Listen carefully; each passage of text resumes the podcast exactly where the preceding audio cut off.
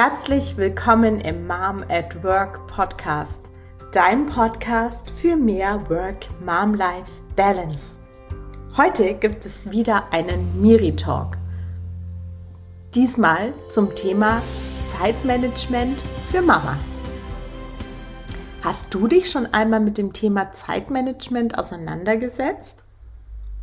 Vielleicht gehörst du zu den Menschen, die sehr strukturiert sind und gerne planen.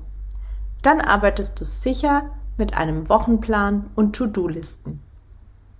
Aber vielleicht gehörst du auch zu den Menschen, die gerne ewig lange To-Do-Listen schreiben und einen Wochenplan, aber dann merken, dass es sie viel zu sehr einengt.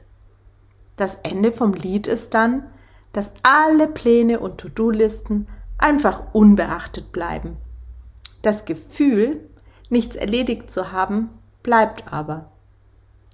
Ich muss gestehen, dass ich lange zur zweiten Kategorie gehört habe, weil ich meine Wochenplanung und auch meine To-Do-Listen so geschrieben habe, dass sie nicht zu mir passten. Und wenn du dich jetzt wiederfindest in dem, was ich gerade erzählt habe, dann bleib unbedingt dabei, denn ich werde in dieser Folge erzählen, wie ich dieses Dilemma für mich gelöst habe. Ich habe meine Wochenpläne ganz klassisch geschrieben. Aber als Mama weißt du, du kannst schon Pläne machen. Aber es kommt eh alles anders. Du hast zum Beispiel einen wichtigen Termin im Büro. Alles ist geplant und organisiert. Und dann fängt in der Nacht davor eines deiner Kinder an, sich zu übergeben. Und schon sind alle Pläne dahin.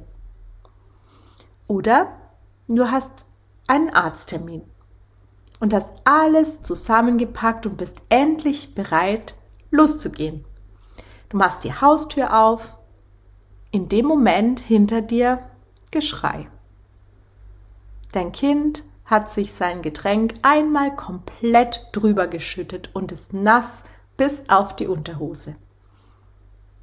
Das bedeutet, Tür wieder zu und Kind umziehen. Rechtzeitig zum Termin zu kommen wird eng. Du merkst schon, wie die Unruhe in dir aufsteigt und du fängst vielleicht an zu schwitzen. Ja, solche Situationen habe ich oft erlebt. Und natürlich bin ich auch heute nicht davor geschützt, dass eines meiner Kinder plötzlich anfängt, sich zu übergeben oder sein Getränk über sich schüttet. Aber, und das ist der entscheidende Unterschied, ich mache meine Pläne jetzt anders. Zum einen mache ich einen Wochenplan, der Zeitfenster enthält. Diese Zeitfenster sind Blöcke im Kalender. Zeitblöcke für meine To-Dos im Haushalt, Zeitblöcke fürs Arbeiten und Zeitblöcke für Zeit mit den Kindern. Was ich dann aber genau mache in diesem Zeitblock, entscheide ich spontan. Je nachdem, was gerade wichtig ist und auf was ich gerade Lust habe. Das gibt mir Flexibilität, die mir sehr wichtig ist und die es möglich macht, den Wochenplan wirklich zu nutzen. Und jetzt kommt das Wichtigste an meinem Wochenplan. Also pass gut auf. Ich plane Zeitblöcke zum Relaxen ein und jeweils einen freien Abend für mich und einen freien Abend für meinen Mann. Freier Abend bedeutet, dass ich nicht die Kinder ins Bett bringe und machen kann, was ich möchte. Es ist meine Zeit und ich darf das tun, worauf ich gerade Lust habe und was mir gut tut. Gut, so viel zu den Wochenplänen. Ich achte auf mehr Flexibilität. Trotzdem brauchen wir Struktur. Es sind einfach viele Termine, die unter einen Hut gebracht werden müssen. Jedes Kind hat ja seine Termine. Und da habe ich irgendwann den Überblick verloren. Also Struktur ja, aber trotzdem so viel Flexibilität, dass sich auch schnell was umorganisieren lässt, wenn nötig. Kommen wir zu der Situation Arzttermin.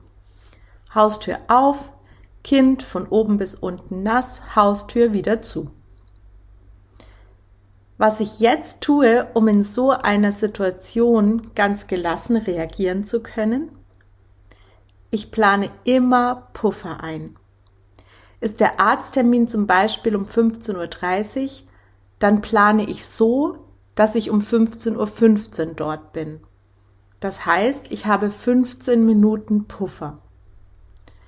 Wenn ich mich mit Freundinnen verabrede, dann mache ich gar keine feste Uhrzeit aus. Dann mache ich ein Zeitfenster aus, in dem wir uns treffen. So gerate ich nicht so sehr unter Druck. Und bevor ich dir jetzt nochmal alle Tipps wiederhole, kommt hier noch der dritte und letzte Tipp.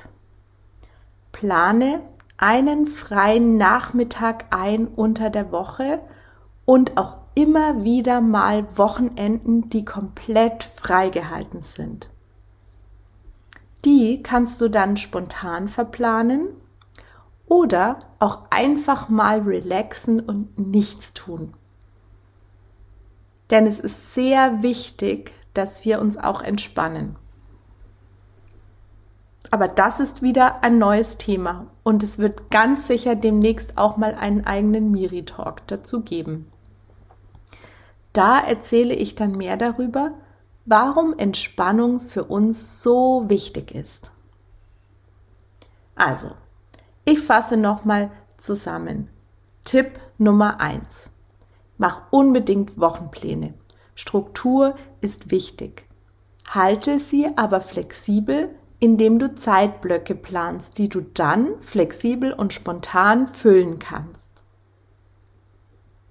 Tipp Nummer zwei: Plane bei festen Terminen unbedingt Puffer ein. Je kleiner die Kinder, desto mehr Puffer. So kommst du nicht ins Schwitzen, wenn noch unvorhergesehene Dinge passieren. Oder mach gleich Zeitfenster aus für Treffen und keine festen Zeitpunkte.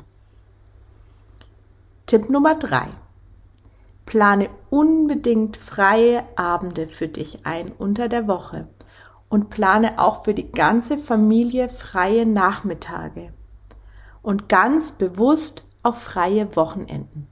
Das tut gut und entschleunigt. So, das war es schon wieder heute im Miri Talk. Wenn du noch intensiver ins Thema Zeitmanagement einsteigen willst, dann trag dich auf meiner Website ein für den nächsten Workshop Mehr Leichtigkeit im Mama-Alltag. Er findet nicht regelmäßig statt. Falls kein neuer Termin ansteht, dann kannst du dich vormerken.